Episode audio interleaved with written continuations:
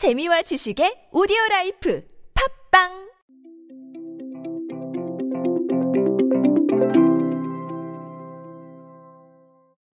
여러분은 오늘 여러분 스스로를 위해 무엇을 투자하셨습니까? 시간, 비용 등등 여러 가지를 투자하셨을 거라고 생각을 합니다. 저 같은 경우는 어제도 야식을 투자했습니다. 자, 저같이 예, 야식을 투자하시면 안 됩니다. 어쨌든 어, 스스로에게 투자하는 것들 여러 가지가 있을 겁니다. 아, 그 중에서 요즘은 건강을 챙기는 트렌드가 확산되고 있습니다. 그래서 신조어까지 나타났는데요. 제가 최근에 건강에 대한 트렌드 말씀은 드렸지만 이 신조어에 대한 얘기까지는 안 드려서 오늘 조금 더 확장해서 준비를 해봤습니다. 오늘은 그 이야기로 함께 하시죠. 안녕하세요. 인사이 시대 그들은 무엇에 지갑을 여는가의 저자 노준영입니다. 여러분들과 함께 소비 트렌드에 대한 이야기 쉽고 빠르고 정확하게 알아보고 있습니다. 그리고 짧게 제가 짧게 늘 강조드리는 이유 아시죠? 제가 소비 트렌드 하면서 항상 짧은 게 대세라고 했는데 저는 길면 안 되니까 그렇죠. 표리부동 하잖아요. 그렇죠? 자, 그래서 항상 짧게 준비합니다. 어, self medication이라는 단어입니다. self medication 트렌드인데 이게 뭐냐면 스스로 몸을 가꾸고 건강을 챙기는 그런 트렌드입니다. 제가 최근에 많이 지적을 드렸습니다. H&B store들이 건강 기능 식품에 주목하고 있다. 그리고 제약회사들이 핫한 연예인들을 기용을 하고 있고 뭐 헬스 보충제 같은 것들 많이 팔리고 그리고 운동기구, 운동용품 굉장히 많이 팔리고 있고요. 그리고 유튜브에서 홈트 영상을 많이 보셔서 그런지 뭐 체중 감량 특화기기, 자세 교정기, VR 접목한 기기들 이런 것까지 다 팔린다고 합니다. 뭐 엄청난 거죠, 그렇죠? 심지어 헬스 운동기구, 안마 의자, 척추 의료 과전, 눈 마사지기 이런 것들도 잘 팔린답니다. 뭐 그야말로 건강의 시대가 아닌가 이런 생각을 합니다. 기업들도 빠르게 움직이고 있어요. 제가 여태까지 말씀드렸던 그런 소재들 말고도 롯데백화점도 지금 건강기능식품 행사 다양하게 전개하려고 기획 중입니다. 모든 유통업체가 이 거기에 주목하고 있습니다. 무엇을 팔아야 되는가? 건강기능식품 어디서 확보할 것인가? 정말 많은 고민을 하고 있는 것 같습니다. 근데 건강기능식품뿐만이 아니에요. 제가 방금도 말씀드렸지만 이 집에서 홈트 하시는 분들이 많아졌기 때문에 운동용품이라던가 아니면 보충제 이런 것들도 늘어나고 있고 그리고 건강을 챙기기 위해서 보조적으로 사용할 수 있는 기구들 엄청 많이 팔리고 있습니다. 그 정도로 self medication 트렌드가 계속해서 확산이 되고 있는 겁니다. 물론 가장 중요한 건 코로나입니다. 뭐 그거는 부인할 수도 없고요. 저는 포스트 코로나 시대에 가장 큰 트렌드 중 하나가 이 self medication이라고 생각을 합니다. 그 정도로 우리가 기존에도 뭐 건강을 안 챙겨온 건 아니지만 코로나 사태 이후에 건강에 대한 관심이 정말 많아진 것 같아요.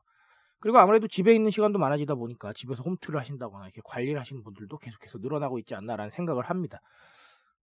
이 코로나 말고 제가 꼭 짚어드리고 싶은 게 제가 책에서 강조드렸던 1인칭 중심 사회예요. 제가 너무나 많이 강조를 드립니다. 왜 그럴까요? 중요하니까 그렇습니다, 여러분. 제가 책에서 1인칭 중심 사회 얘기하면서 나를 중심으로 세상이 돌아가는데 그 가치를 따져가는 것들은 사실 얼마 안 됐다라는 말씀을 드린 적이 있어요. 우리 왜 그런지 아세요, 여러분?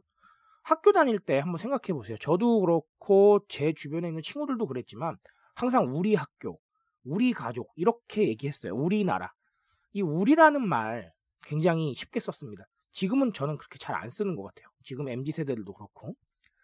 왜 그러냐면 여러분 공동체라는 부분을 개인보다 좀 더 강조를 했어요. 공동의 목표, 공동의 가치 이런 것들을 중시하면서 배워왔고 그 교육이 계속해서 이어졌습니다.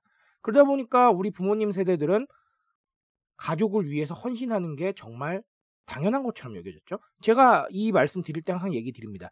가족을 위해 헌신하는 게 나쁜 건 아닙니다, 여러분. 하지만 균형이 필요하다는 것이죠. 가족을 위해 헌신하는 부분이 있으면 나를 가꾸는 부분도 있어야 돼요. 그 가꾸는 거는 뭐 미용적인 측면이 될 수도 있고 공부일 수도 있고요, 여러분. 운동일 수도 있어요. 그런 식으로 다양한 측면으로 나를 가꾸는 게 필요한데 그런 부분이 없었단 말이죠. 그러니까 우리 부모님 세대들이 그런 데서 최적화를 시키기 어려웠다. 그런데 발견하고 있습니다. 58 세대들이 각자의 취미를 통해서 적극적으로 소비를 하고 MZ 세대들도 자신이 원하는 것들을 삽니다. 그리고 각자의 소비 스토리가 있어요. 다 좋아하는 게 다르죠. 그런 식으로 나를 발견하면서 우리가 찾아볼 수 있는 소비에 대한 이야기들이 굉장히 다변화됐어요. 그럼 이렇게 생각해 보면 되겠죠, 여러분. 내가 취미 생활을 해요. 그리고 또 그 취미 생활을 통해서 뭔가 얻어야 돼요. 그러면 결론적으로 뭐가 있어야 됩니까? 돈이 있어야 되죠. 돈 생기려면 뭐가 중요합니까? 건강이 중요해요. 그런 식으로 꾸준히 이어지는 사이클이 있는 겁니다. 그래서 우리가 self medication에 주목하게 된 것이지 무조건 코로나 때문에 self medication에 주목한 건 아니에요. 그 전에도 이런 부분들이 있었단 말이죠. 그러니까 이 트렌드를 조금만 더 입체적으로 생각을 하세요. 물론 제가 앞에서도 지적을 드렸지만 코로나가 여기에 불을 붙인 건 맞습니다. 당연한 얘기고요. 하지만 그 전에도 우리가 관리라는 명목으로 여러 가지를 하시는 분들이 계셨었죠. 그럼 그 관리를 왜 했느냐? 이런 이유 때문이다. 그래서 self medication은 나에게 집중하는 트렌드의 일부다. 그래서 앞으로 건강을 챙기는 소비뿐만 아니라 나를 중심으로 나만의 소비 패턴 그리고 나만의 소비 스토리를 쓰는 사람들이 점점 많아질 겁니다. 그게 MZ 세대를 넘어서 지금 58세까지 가고 있기 때문에 이제는 전 세대가 나만의 소비 트렌드를 가지고 나만의 소비 이야기를 가지고 역동적으로 소비를 할 거란 말이죠. 그렇기 때문에 각자에게 맞출 수 있는 개인화가 그래서 필요한 거예요. 이 개인화라는 단어도 제가 많이 강조를 드렸던 건데 어쨌든 이 self medication이라는 단어 자체를 무조건 코로나 이후로 생각을 하지 마시고 어, 이렇게 1인칭 중심 사회 나에게 집중하는 트렌드 이쪽으로 이해를 하셔서 어, 앞으로 개인화가 더 필요할 것이다라는 부분도 같이 가져가셨으면 좋겠습니다. 물론 제가 말씀드렸습니다. 코로나가 불을 붙인 게 맞고 건강에 집중하는 트렌드 계속 이어질 것이다. 근데 그 와중에서 우리가 무엇을 더 발견해 줘야 되느냐? 바로 이 개인적인 각자의 취향과 개인화를 발견해야 될 것이다. 라는 겁니다. 무슨 말인지 아시겠죠? 이 부분을 조금만 더 입체적으로 이해하시길 바랍니다. 트렌드에 대한 이야기 필요하면 두드려 주십시오. 제가 열정적으로 응답하겠습니다. 그 응답 좀 더 풍성하게 만들기 위해서 저는 오늘도 내일도 노력하겠습니다. 오늘은 여기까지 할게요, 여러분. 감사합니다.